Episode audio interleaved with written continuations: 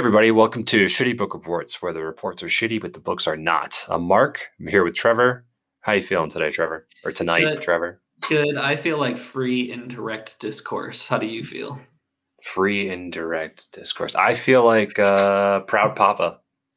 Proud Papa. Happy Father's I'm- Day. Yeah, thank you. I had my first Father's Day, uh, first official Father's Day yesterday. First, of- what does that mean? Did you have an unofficial? Uh, I've never been a father until this one. yeah. And uh, d- was there a set? Was there, you know, did you get up on the right side of the bed that morning? Does the does the holiday give? Oh, uh, yeah, the right totally- energy. it was totally different than every other day. no, it was cool. It was cool. We did did some stuff, but yeah. nice. um day day one of vacation starting tomorrow too just gonna Oh. take a little take some days off Nice. I feel like maybe this is a, a, a pessimistic statement, but I think maybe it, it would be cool if it was like it would make sense to me at least if like the, the like the Father's Day tradition was like, Dad, we're gonna leave you alone today. yeah i mean that's probably what it gets when you're like older and stuff Yeah, right. yeah like, Like- just let me do my thing yeah. No one talk to me all day. Yeah. Happy Father's Day.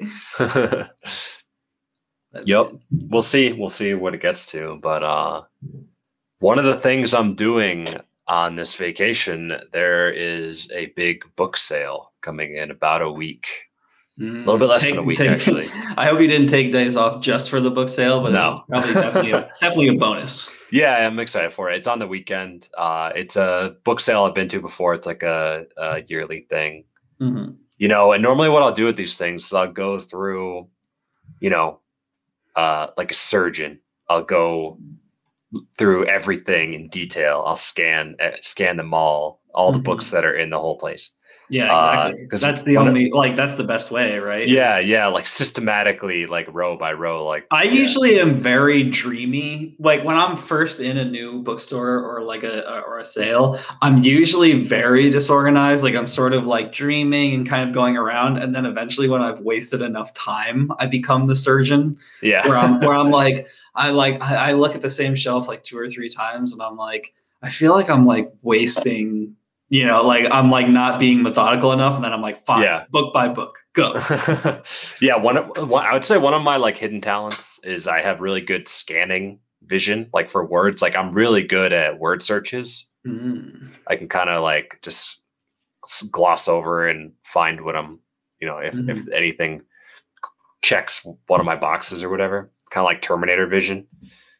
You know, it um that helps me at book fairs and stuff. Like I can just gloss over like the hundreds of identical Baldacci's on the on the shelf and like right.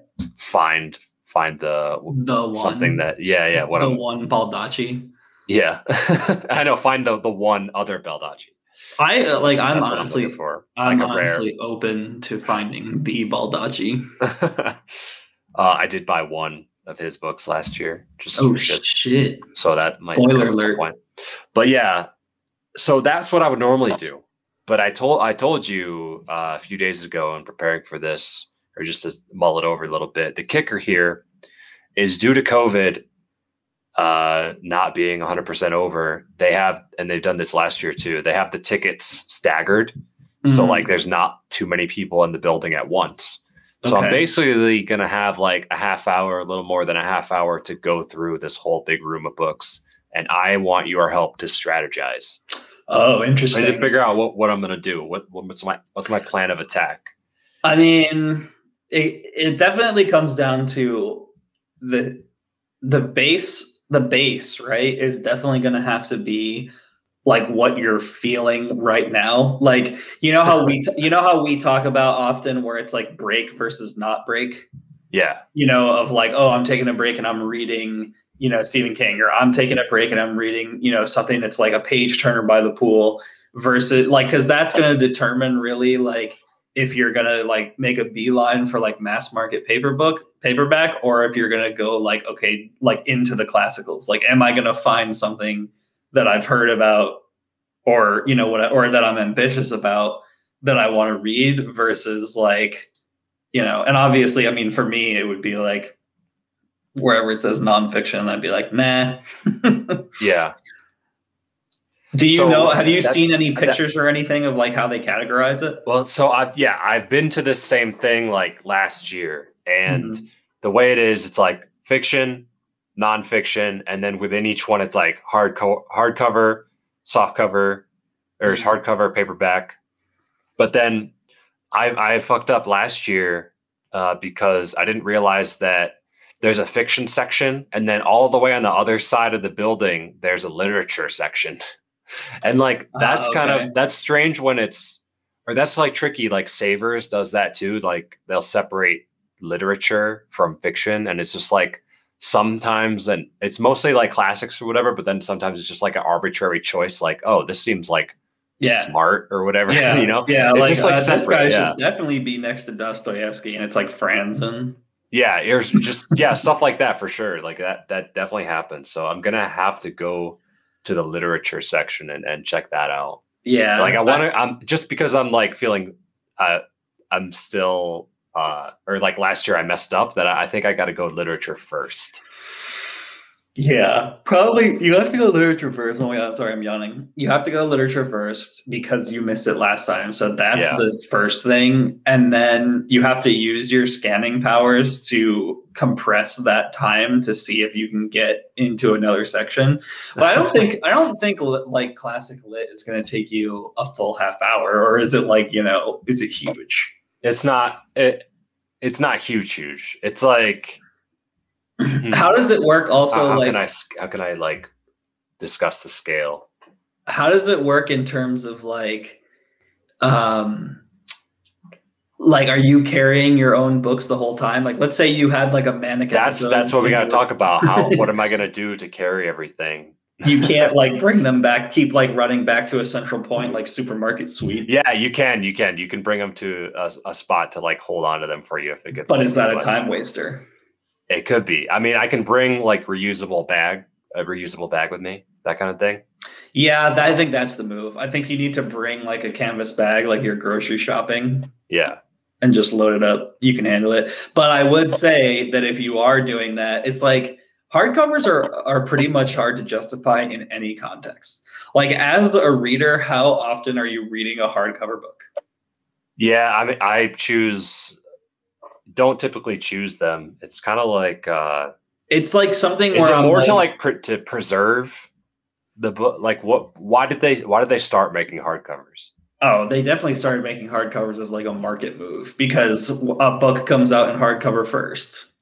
and it's like and it's like yeah this is like the expensive thing that you're you have to buy if you can't wait and honestly that's the only hardcovers that i have like a bunch of my murakami's are hardcovers because, yeah, because you just that's the only way to get it. Yeah and and all my late era Pynchons too like once i knew who Pynchon was it's like oh bleeding edge is coming out order you Yeah. know I know. I did that. I, I have that hardcover too. Yeah, early exactly. So, So, okay, here- but but in terms Yeah. of a book sale, it's like almost like a non-starter. Like if I Yeah. see hardcovers, it's like ugh, I'm gonna lug that thing around. Like who has a hardcover of you know of Infinite Jest? yeah. Do they? Wow. I haven't even. I don't think I've even seen one. I don't think that exists. yeah. uh, so here's the thing. I also, you know, I got to go to the kids section too. I got to get some kids books, and like, Mhm. you know, do I? Did, since you know my daughter's like not at reading age yet, do I? Do I prioritize like good books there, or do I just like grab a bunch of them that look pretty decent? Because like there are ones because I don't have a reference for like anything that's newer, obviously, than like the mid '90s. You know.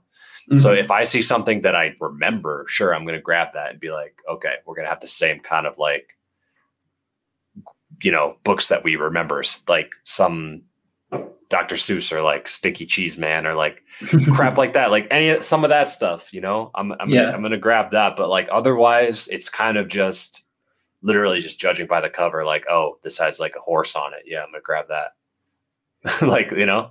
into horses at the moment. Uh, well, no, just trying to see if I can nudge her in that direction. We'll see. but uh, you know, and the the kids books are all, expensive. all the same. Like, you. yeah, the the kids books have like the biggest variety of like shapes too. So like, I got to Tetris them in this yeah, bag because they're all also- like yeah, there's like pop up books. There's like uh, there's some that are just like you know, it's like two feet by two feet like square, but it's got like 10 pages in it. It's just this Yeah, huge thing. and shapes can also Yeah. honestly be very um, disorienting for the scannable vision. Because Yeah, like like. I see that sometimes like in in stores and stuff where it's like the whole shelf is like you can tell that they were like this is the weird shape shelf you know where not everything quite fits and you're like oh god like I'm not going through that I just want to see like spines It's like if you're looking at the sp- uh, spines on like vinyl records or something. It's like way too. Some of them are just really skinny. Small, it's hard, yeah. yeah. really hard to see. But I'll, I'll figure that out, I guess. And then there's some that are like, you know, it's also ten pages, but it's like, you know, five inches thick. it's like a giant book, but just thick pages, stuff like that. You know, mm. that blocky stuff. We'll see. I'll see what I can do. Then okay. So there's fiction, there's nonfiction. Like I'm gonna I'm gonna cruise through those. I'll I'll I'll make the time for like you know with my scanning vision. I'll I'll figure that out and I'll, I'll find the I'll find the ones that you know stuff I've had in the back of my mind for for whatever. Maybe maybe I'll get lucky and come across one of those. I know that there's also a section for graphic novels. Mm-hmm. There's also a section for cookbooks. And then there's kind of a section that's just like, I don't know what they call it, but like coffee table books. You know what I mean? Like, yeah like art something- yeah, art books. There you go. yeah That that's There's always worth a whole- look. Yeah. That's definitely worth a look, but I think I've said to you before, I don't know if I've ever mentioned this to the podcast, but I've definitely said to you before that I anticipate one of my late in life weaknesses are going to be like art books. Because it's Yeah. something that I've always appreciated, but at the same time, like one of the best things about reading in general, especially the type of reading we do, is like, hey, I entertained myself for 12 hours and spent one dollar. you know, Yeah. like like that is the beauty of reading whereas like the art books and stuff is like totally we- inverse. yeah we we have a it is the inverse it's it's it's not as much time and way more expensive we actually have near us in the new place that we moved there's an art there's an entirely art book store including new stuff and old stuff and it's like this place is going to be my sickness i've already like wandered in once i haven't spent a true like you know full chunk of a day there but i've wandered in once and it's like okay can't wait to spend 80 bucks on this book Yeah, yeah. I'm gonna yeah. Gonna I mean that that, that that's why this sort of thing is cool though, because they're still cheap. Yeah, it's going to be You know? heavily discounted, so that's Yeah, like yeah. an opportunity. Basically, the conclusion of this strategy session is that you have to look at every section thor- have to- thoroughly and quickly. yeah, yeah. But I was hoping you could help me. Uh, so here's the thing: there's also CDs and DVDs. So I got to give those a little bit of time. But how not- much are you using those still? I know it's like it's a novelty thing. It's true. We like having CDs for like road trips and stuff. Just like See, I I, made I made a conscious decision many years ago when I was living in New York, where I had started a small, a very modest, very small record collection. Like I had Yep. like ten or something, and then I remember when I was moving for one of the million times that I've moved, I I literally like had a sit down with myself, and I was like. Trevor, you collect books, and that's all your life can handle like I gave away my record player and all To- my records to various yeah, to me. I, Yeah, get, I, I- got some of them. Yeah, I gave you, you know, I think Genesis records and yeah, stuff. yeah, exactly. And it's like this is over, and now, and I've stuck to it like to this day. Even like you know, you know, I'm a movie guy and stuff, and it's like, nope, I don't have a DVD collection, I don't have a Blu-ray collection, I have a book collection. That's it. Nice. You know, I kind of I envy that because like I moved recently and it's a bird. It's a- it can be a burden when you're like, God damn, I got like boxes of DVDs or whatever stuff like that. Mhm. I think what I got to do is just ditch the cases and then just have like a I binder. did. I did Yeah. have one move where I had that phase. I had one of those huge Yeah. black binders. What is that like the bar the bargaining? Like, Yeah. that Yeah. phase. Yeah, so it's like okay, I still had the DVDs, Yeah. but I got rid of every case. Yep. Yeah, I might do that. that that seems like a good halfway step. which obviously reduces its eBay potential by a Yeah. million, a million. And then percent. and then you have a now I can have a single point of failure for if I like lose it or something. right. Yeah. it sucks that stuff like that, you know, because it, it is like when you think of it, it's hundreds or thousands of dollars of that you like spent on this crap, you know, originally, and then now it's well, depreciate. Yeah, I mean, but that's Oh, yeah. everything. It's like that, every, that is everyone, everything. It's just everyone, bo- it's books too, man. you know, everyone admires the guy who has, you know, a warehouse full of records, but at the same time, it's like, yeah, he's got like 15 cool records and then 10,000 shit records. Yeah. And that would be the same thing with DVDs. It would be like, whoa, you have that rare DVD or whatever, but really, is have- there even a rare DVD? Um, I think like you know you know uh, Dogma that movie is randomly hard to find DVD. uh, It really, like didn't There's make some- didn't make that many copies of it. there's some stuff that like you know should be part of people's collections and stuff like there's that there's the evil dead where the case is the book from the book of the dead like Oh, of- yeah. of human flesh Yeah. Okay. Well, maybe I'll pick that up if I see it. yeah. this- pick up, pick up the necronomicon Yeah. if you see it and make sure to read the passages out loud yeah. so, um, budgeting is one thing I wrote down, but I'm not. I'm not worried about that. no. It's, and that's it's that's one of the cheap. best things about fairs like that is that Yeah. just like I could go hog wild like you literally like lose your mind and then they're like fifty dollars please Yeah, exactly. it's it's not too crazy at the end. our biggest sale of the year and it's like ch- to charity and stuff so you don't you don't feel too Yeah. bad uh social distancing is a concern is How that many people but, still but they only stack. they stagger people so that's the whole point. Yeah But it's staggered right but i still got to deal with competition. Yeah there could be that sucks because what could happen is that you beeline it to the literature, sec- literature section and then there's someone who's like dawdling there. There's some loser in my way that's honestly a thing. That's like a silent battle in every bookstore, whether social oh distancing if, or if they're like moving left and you're moving right and you're just Yeah. like approaching each other yeah. Yeah, or yeah. you know, like like bookstores that have narrow aisles, and it's just sort of like you're Uh, either the you're either the attacker or the defender. and I honestly feel really awkward when I'm the defender because I'm like like someone's waiting at the end of the aisle, and I'm just like, sorry, bro, but like I am thorough. you're blowing you're blowing up the spot yeah. that's what you say to them Go over to Yeah. nonfiction. Yeah. Uh, maybe I'll wear some strong cologne or something. uh, I wanted to think about classics. I don't. I, I think I'm gonna make the decision now that I'm not gonna pick up anything that is public domain anyway. It's not like because I've been just Yeah. like I've been I've been just doing the Kindle Mhm. recently, and because it's nice like it's So at night that- when I don't have like the the book light and stuff.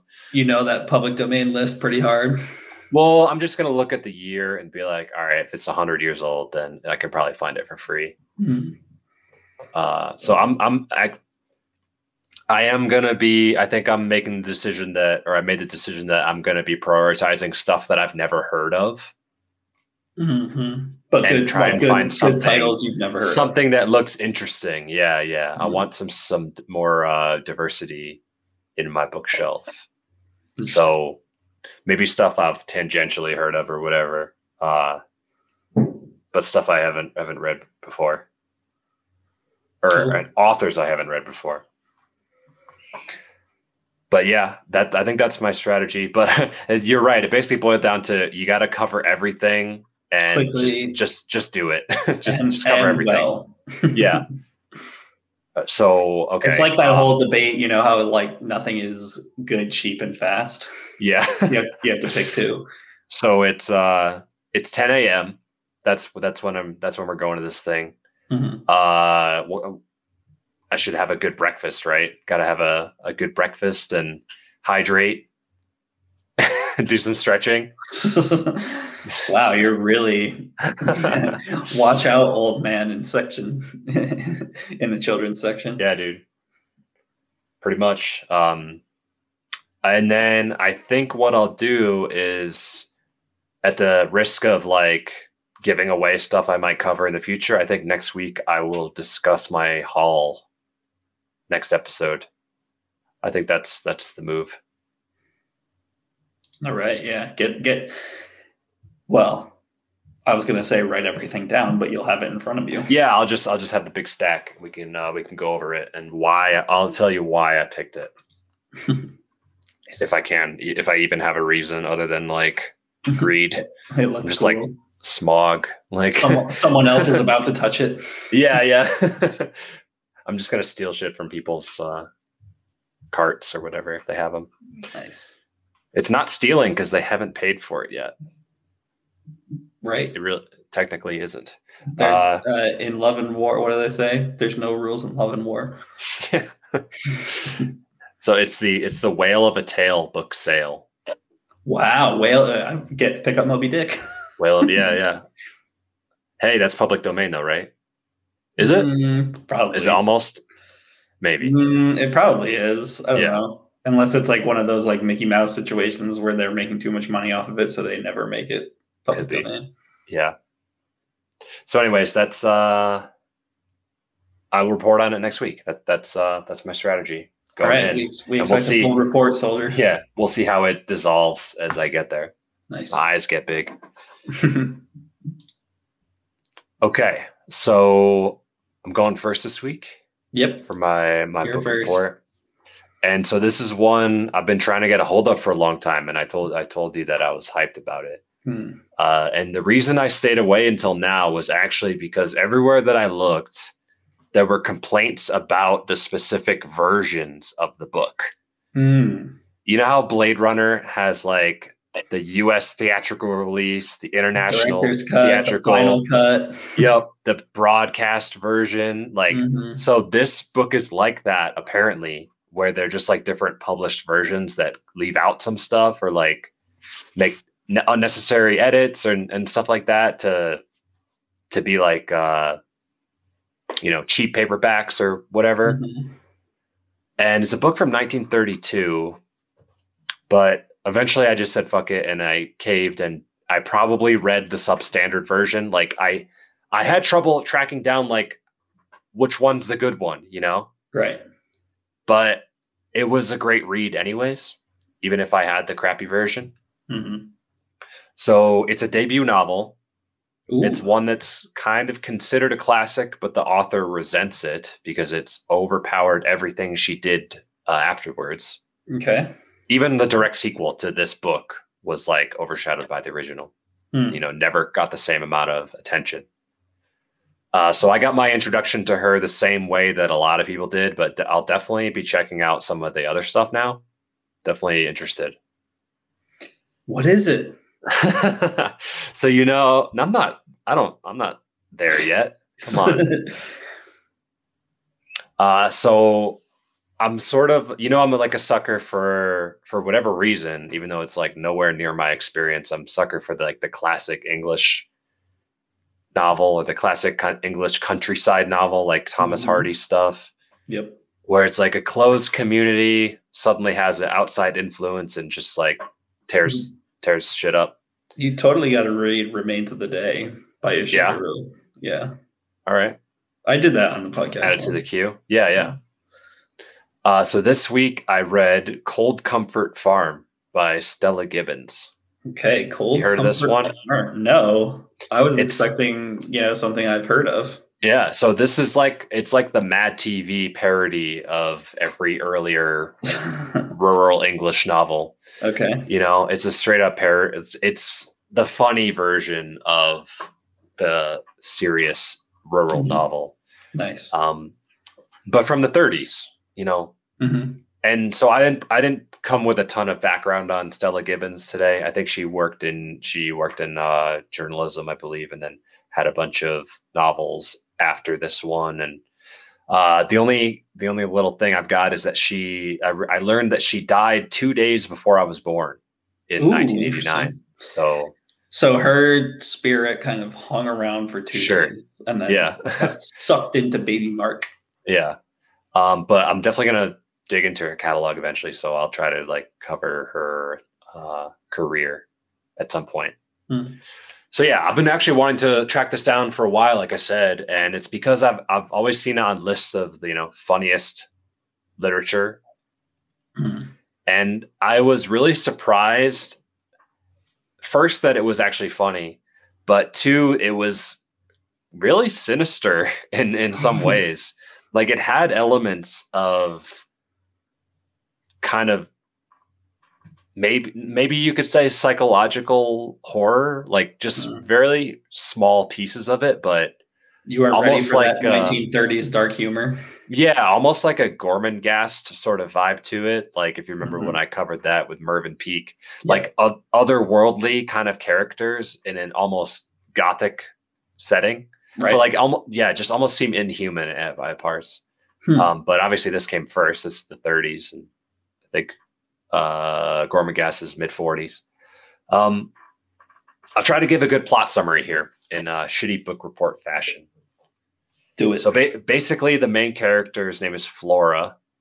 She's like a, a modern sort of, uh, I guess you could say, a socialite kind of from from London. Mm-hmm. So she's a she's city folk, and she reminded me of what people, I guess, broadly think of the generic I guess you could say Brooklyn Millennium kind of thing. Brook, sorry, Brooklyn Millennial. Okay. Where they're like smart, they have the answer to everything that ails the world, but they don't like they don't have a job. that sort of person. Yep. Uh, and the great quote from the book is that she possesses every art and grace save that of earning her own living. Okay. And uh, lovely. Yeah, that's an, another millennial. another good quote from her uh, when asked if she's ever going to work is well when i'm 53 or so i would like to write a novel as good as persuasion but with a modern setting of course. For the next 30 years or so i shall be collecting material for it. If anyone asks me what i work at i shall say collecting material no one can object to that besides so i shall be. Nice. Yeah. So anyways flora she's uh she's 19 so she's got that you know viewpoint of the world like that. Mm-hmm. um she in the beginning of the book she loses both of her parents. Both of her parents uh, die.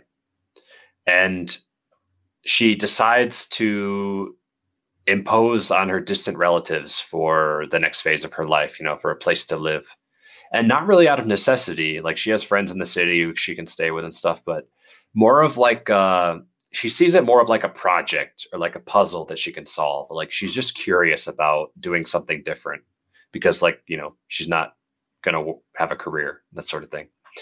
So she sends out letters to all of her distant family contacts to get a feel for which place would pretty much just be the most interesting to her as like a social experiment. Okay. And the one that interests her the most uh, are the Starkadders this is the family who's they're a big set of relatives, but also like the hired hands who live on this rundown farm out in Sussex. You know where that is?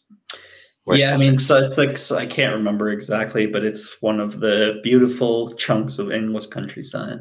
Nice. Uh, so these Starkadders, the um, the matriarch there or all of them you know they they i guess feel obligated to bring her in and give her this place to stay because of an unspecified wrong that was done to her father years ago that we that we don't know what it is. So they're like yeah we owe you. So yeah definitely come and stay you know your family.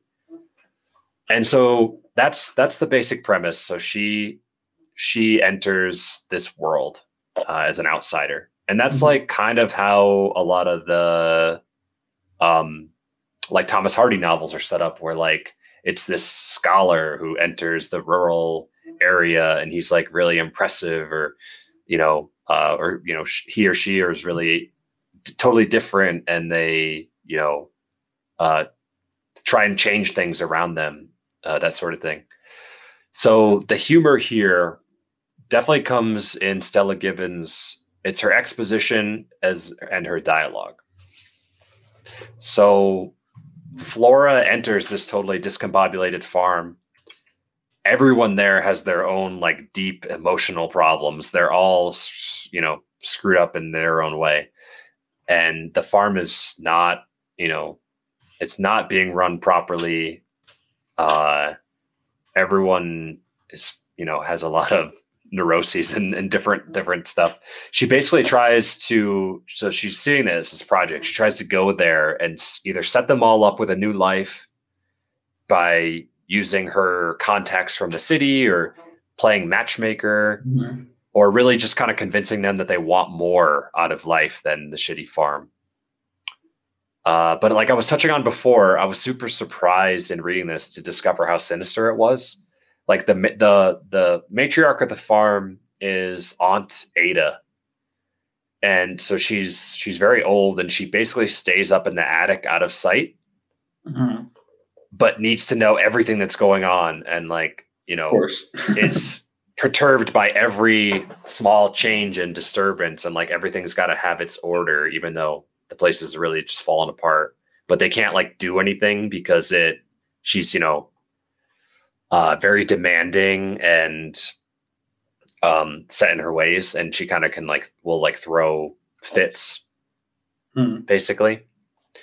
You know, she she's the main obstacle for Flora in her goal of changing things, because you know she hates change. Everything has been the same for twenty years or so, or however long she has uh, been there watching over everything.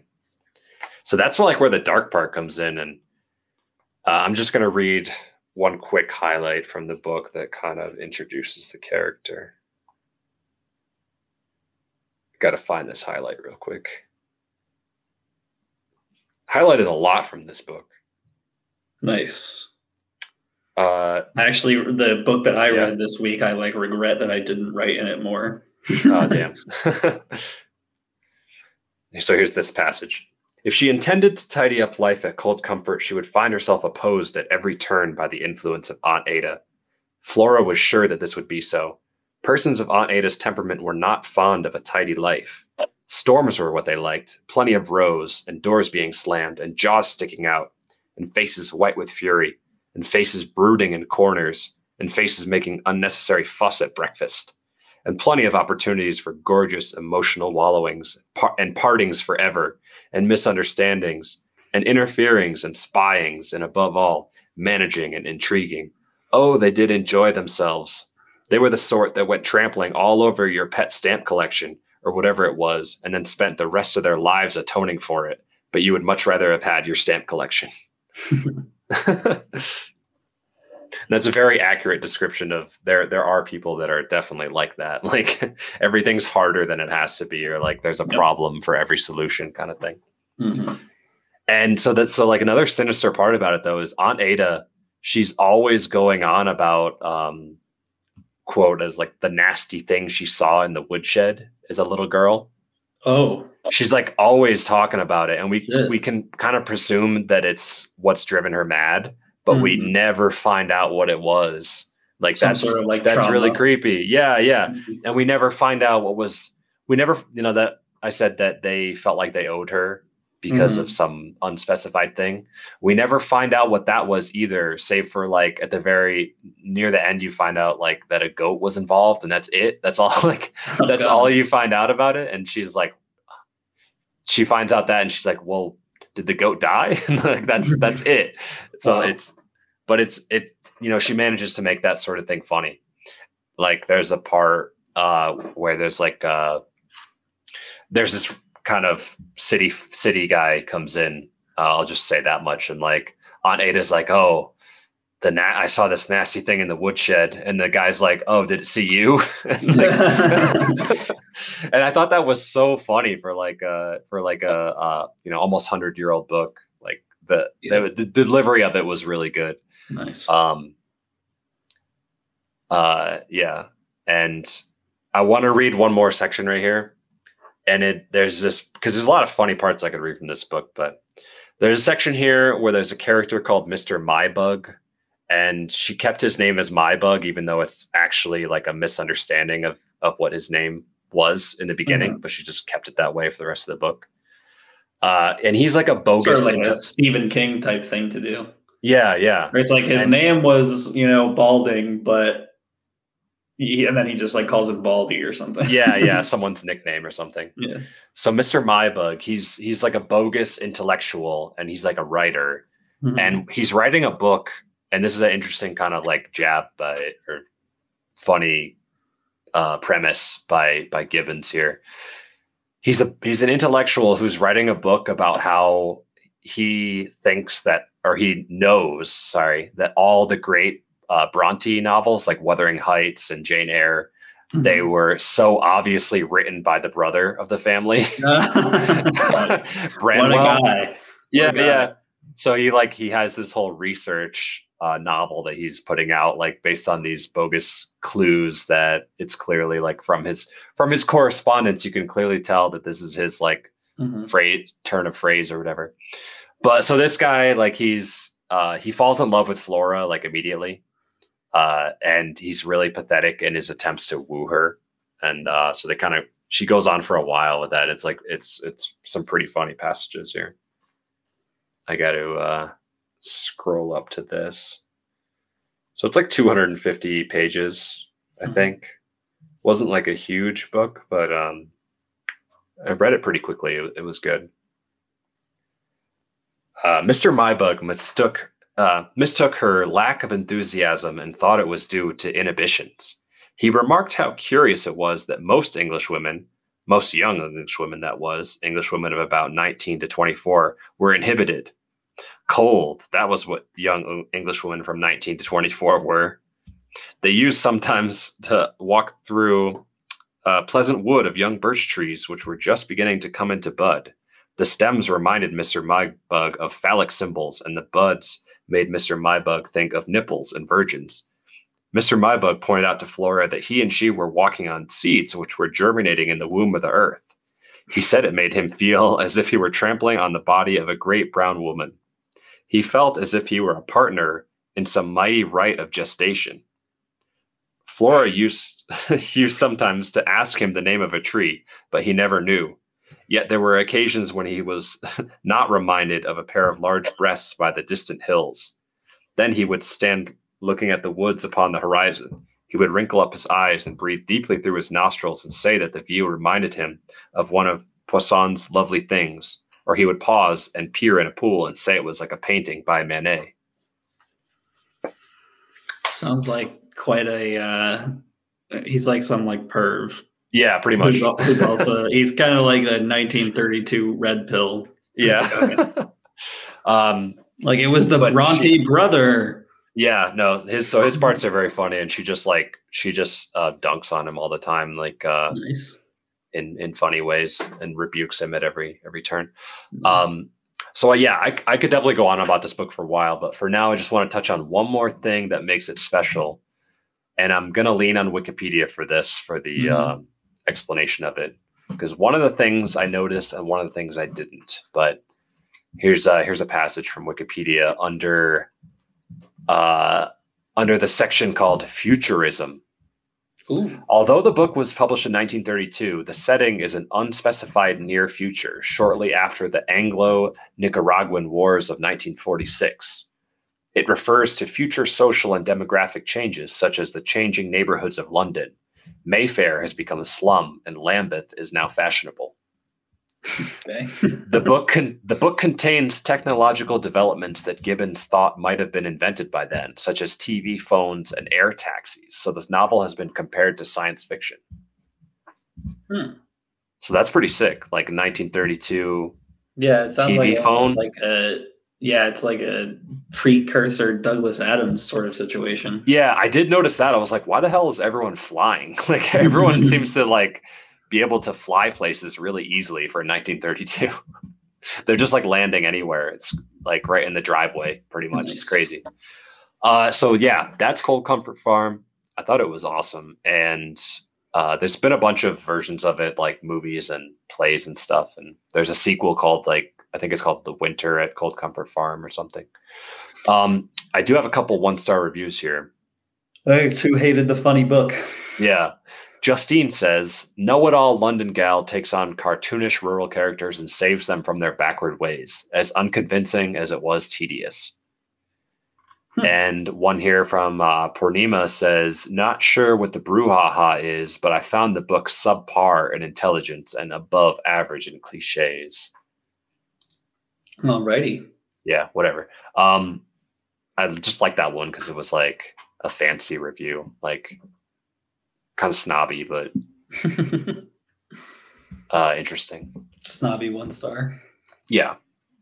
Nice. We've learned with this, there's no book that is immune to the one star review. There's no book.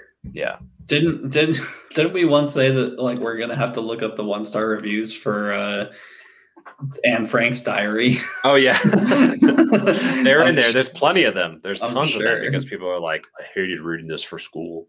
Oh my god. Um but yeah, this book was sick. You should uh, read it at some point. Cold Comfort Farm. Yep.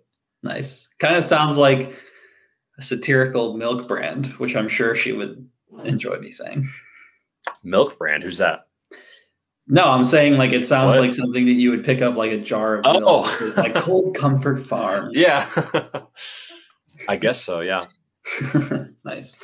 I Okay. like fancy, uh, you know, Renaissance writer called Milk Brand with like a Q. milk brand. Oh, yeah. I, I really thought that's where you were going. Nice. Milk with a Q. Yeah.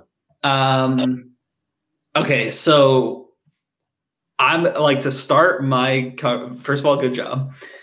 That sounds cool.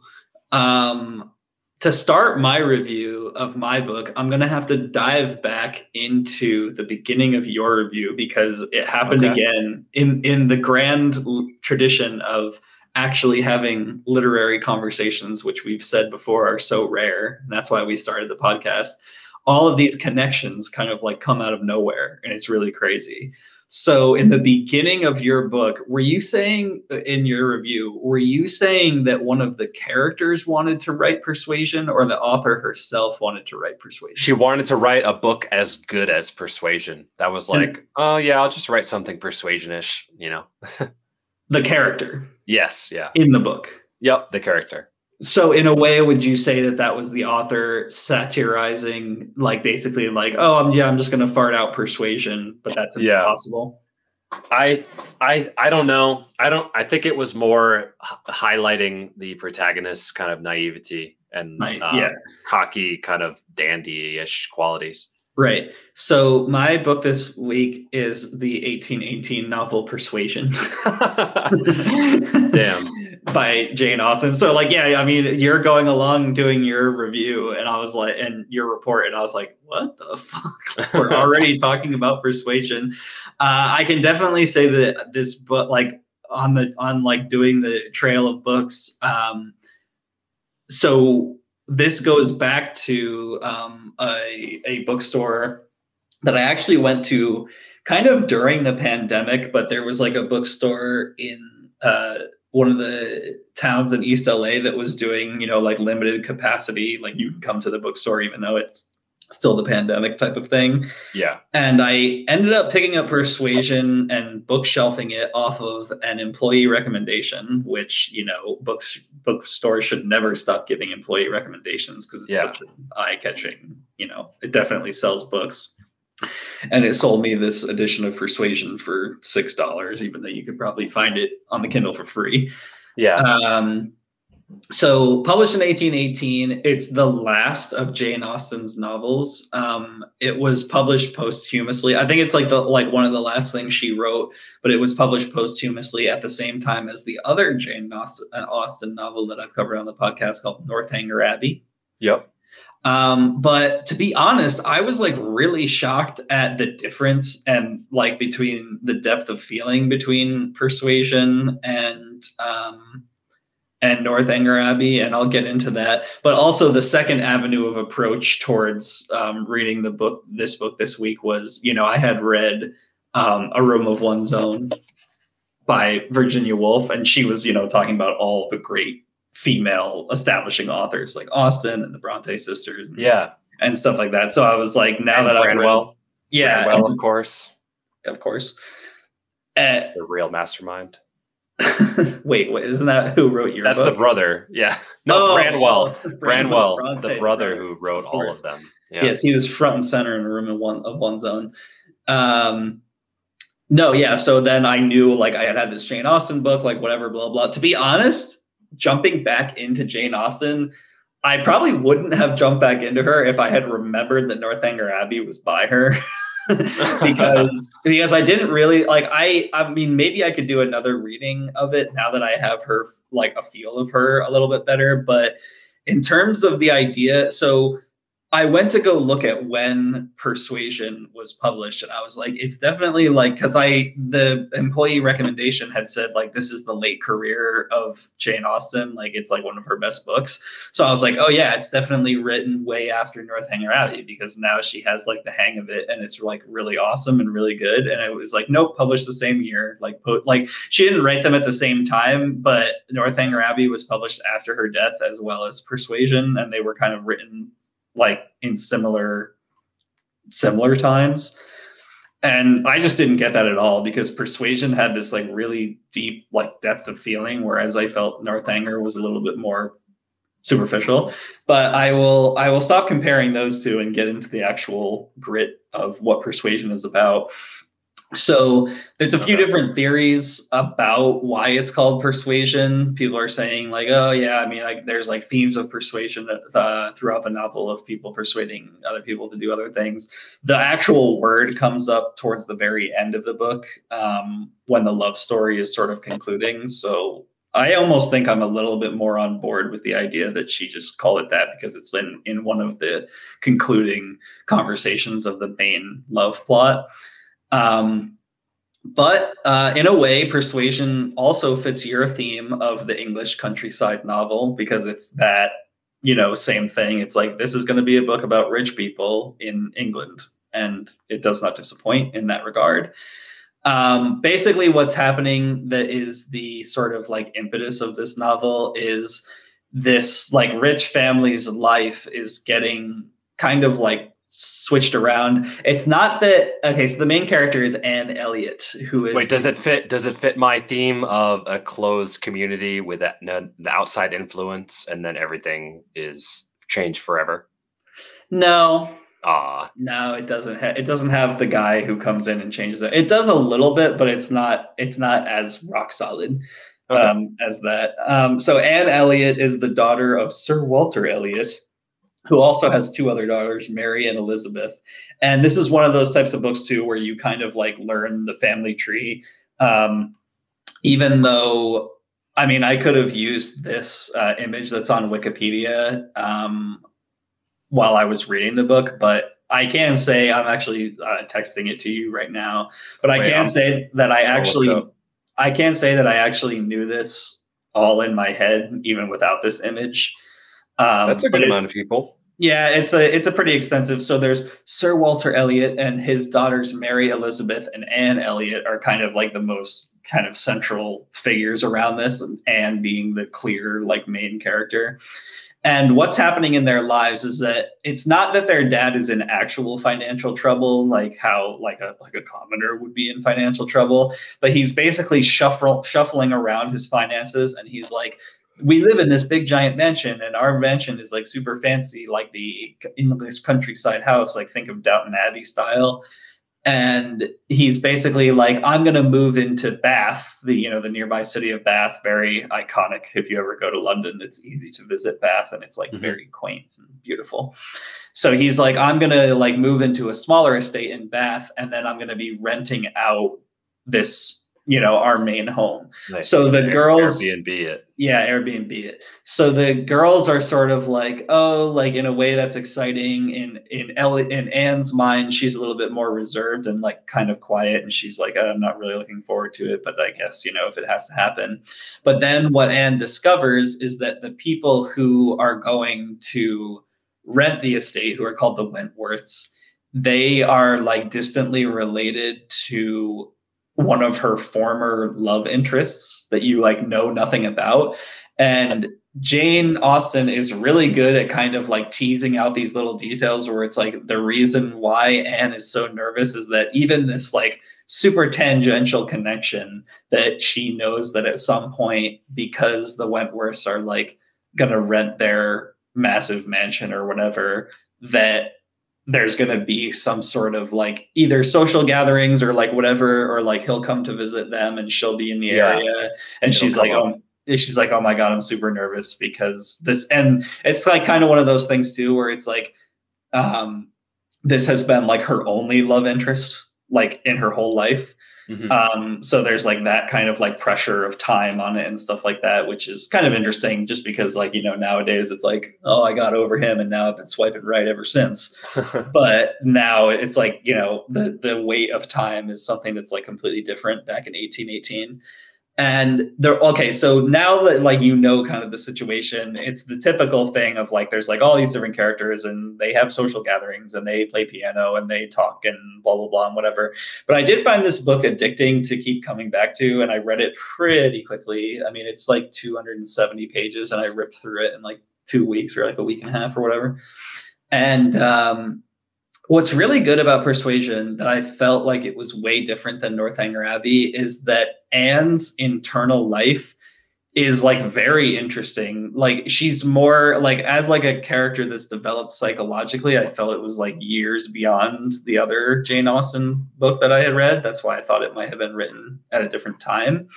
But there's just really cool stuff going on with Anne, and a lot of it has to do, and I think it echoes is echoed in the themes of other um, men in the novel. Is that so? There's this idea, right, that Anne had this romantic tryst with Captain Wentworth that didn't really work out, and now when he's like returning back into their social circle, it's like she is the passed over woman who it's like she's in the novel she's only like 28 years old or 27 or something but at that time in like this period of history it's like oh your life is over. Like you're not like you never married you know yeah like you're a spinster at 27 yeah yes. like that kind of thing. And it's like so crazy. But her internal dialogue of like all of these social cues and stuff i honestly felt like it was that it's that same thing that i was talking about with balzac where it's like you know he, he gives you like every little detail of everyone's internal lives and then when they come together for social events it's interesting to see like how it all plays out because you know like who thinks who of what and yeah. you know all this other stuff yeah so, you have all the inner thoughts before the action actually happens right yeah, yeah. so this book is not as exhaustive as like you know everyone's inner thoughts. It's more like you only know anne's but it's just like a really fascinating character of like this woman who feels she's fully convinced that Cap, like now that Captain Wentworth is back on the scene, like there's other younger girls within their social circle, and she can see that he's like minorly courting them, and he's she's just like, I'm just a piece of shit. Like like you know i've just i'm completely passed over like all these other things. And there's also a lot of themes throughout the book that are also echoing like repeating that like giving her like an echo chamber. Like for instance her mother has passed away and her father she has like these ideas like like in her head that kind of play out where it's like her dad is like minorly romantically interested in one of his sister's friends and she's like i'll do like anything socially to sort of like prevent the idea that like this father figure that i have in my mind is like so like impure as to be like yeah. macking on oh god. Elizabeth's best friend. So there are like some social machinations like with that. And then there's another side character just i think honestly just for like getting it up to novel length there's like another like few side dramas and stuff like that where it's like there just seems to be a lot of people in a lot of men in this book where it's like, yeah, I was married to that lady, but she's dead now, so I'm good to go. You know, and it's like her dad is like that. Her cousin, who has a claim to like the estate in the future if her father dies, is also like that. And he's like kind of courting and even though like her like his wife is like fresh in the grave, like she died like a few weeks ago or something like that and there's just all this like really I, I definitely noticed that as a theme where i was like everyone has a dead wife. And everyone is like yeah widow you know and looking for a new like hot young thing. And anne and anne is sort of like yeah like she's like accomplished. She's attractive. She's intelligent. But since she's 27 she's like insane or whatever uh, and like passed over. Now, something that I would, if I wasn't, if I wasn't going to give this book five stars and I was going to give it four, event and I'll like spoiler alert here people if you're really invested in persuasion and want to read it but it does kind of like come back around for her. Like the the first half and like actually more like 75% of the like first part of the book is this fascinating kind of like deep psychological study of what she believes is happening around her. But then the last like quarter of the book is her kind of finding out that some of those suspicions were not necessarily true and that Captain Wentworth does still have feelings for her. So it's kind of like a little bit of a 180 of like, oh, like I know that this Captain Wentworth dude is a piece of shit, and all he wants to do is like bang the youngest thing that will accept him. But it's not like 100% true. It's a little bit more like nuanced within the the you know social kind of blah blah blah of the day. Okay. But I want to read a passage from page 74 of my edition. These are like how the good, like little details get dropped about Anne, where it's like this book is just like very interesting and it has lots of little passages like this. So I will read. Uh, they're having a this is um, a gathering once the Airbnb guests have arrived, and okay. actually, and Captain Wentworth has been reintroduced into her life, like in minor social ways. Like they've really only caught a glam- glimpse of each other after having, uh, you know, broken up, basically, quote unquote, broken up seven years ago. So, the evening ended with dancing. On its being proposed, Anne offered her services as usual. And offering her services means that she was playing the piano. She's a good piano player, so she plays okay. the piano for everyone.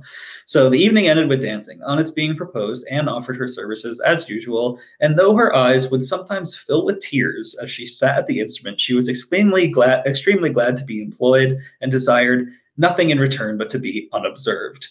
It was a merry, joyous party, and no one seemed in higher spirits than Captain Wentworth. She felt that he had everything to elevate him, with general which general attention and deference, and especially the attention of all the young women could do the Mrs. Hayters, the fe- uh, Hayters, which is another family, the females of the family cousins already mentioned, were apparently admitted to the honor of being in love with him. And as for Henrietta and Louisa, they both seemed so entirely occupied by him that nothing but the continued appearance of the most perfect goodwill between themselves could have made it credible that they were not decided rivals. If he were a little spoiled by such universal, such eager admiration, who could wonder?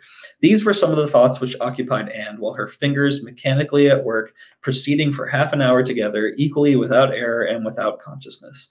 Once she felt that he was looking at herself, observing her altered features, perhaps, trying to trace in them the ruins of the face which had once charmed him.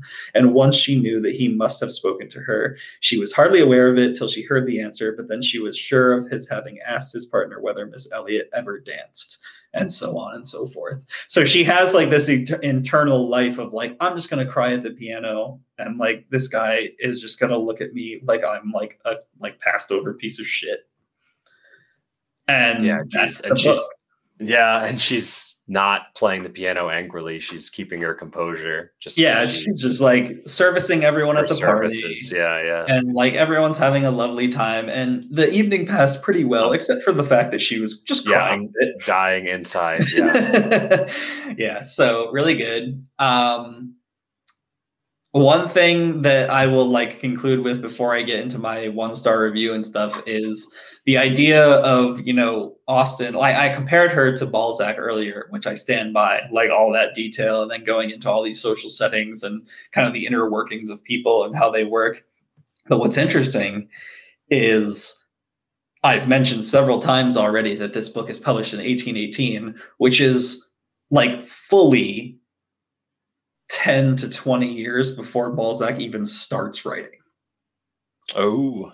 So Balzac starts publishing his first novel in 1829, which is 11 years later, right?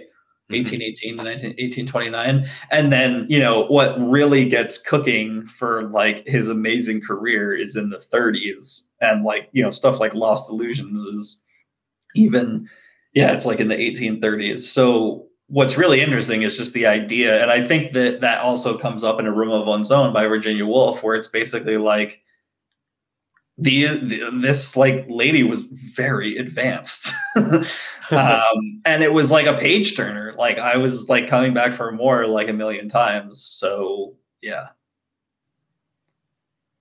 that's all you that's what all you can ask for right that's all you can ask for i mean uh too, you know too many classic books have you know let you let you down Fully that's to 200 years later, Yeah. the internal life of Anne Elliot, the passed over woman.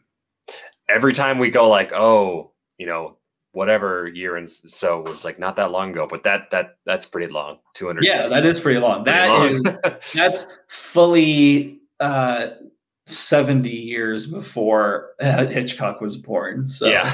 that's pretty long. That that's Yeah. not any like oh yeah. Okay, and uh, I have a one star. It, like the one star reviews honestly weren't that inspiring, but uh, one star review from user Nika on Goodreads. I have to give it up. I can't do this anymore.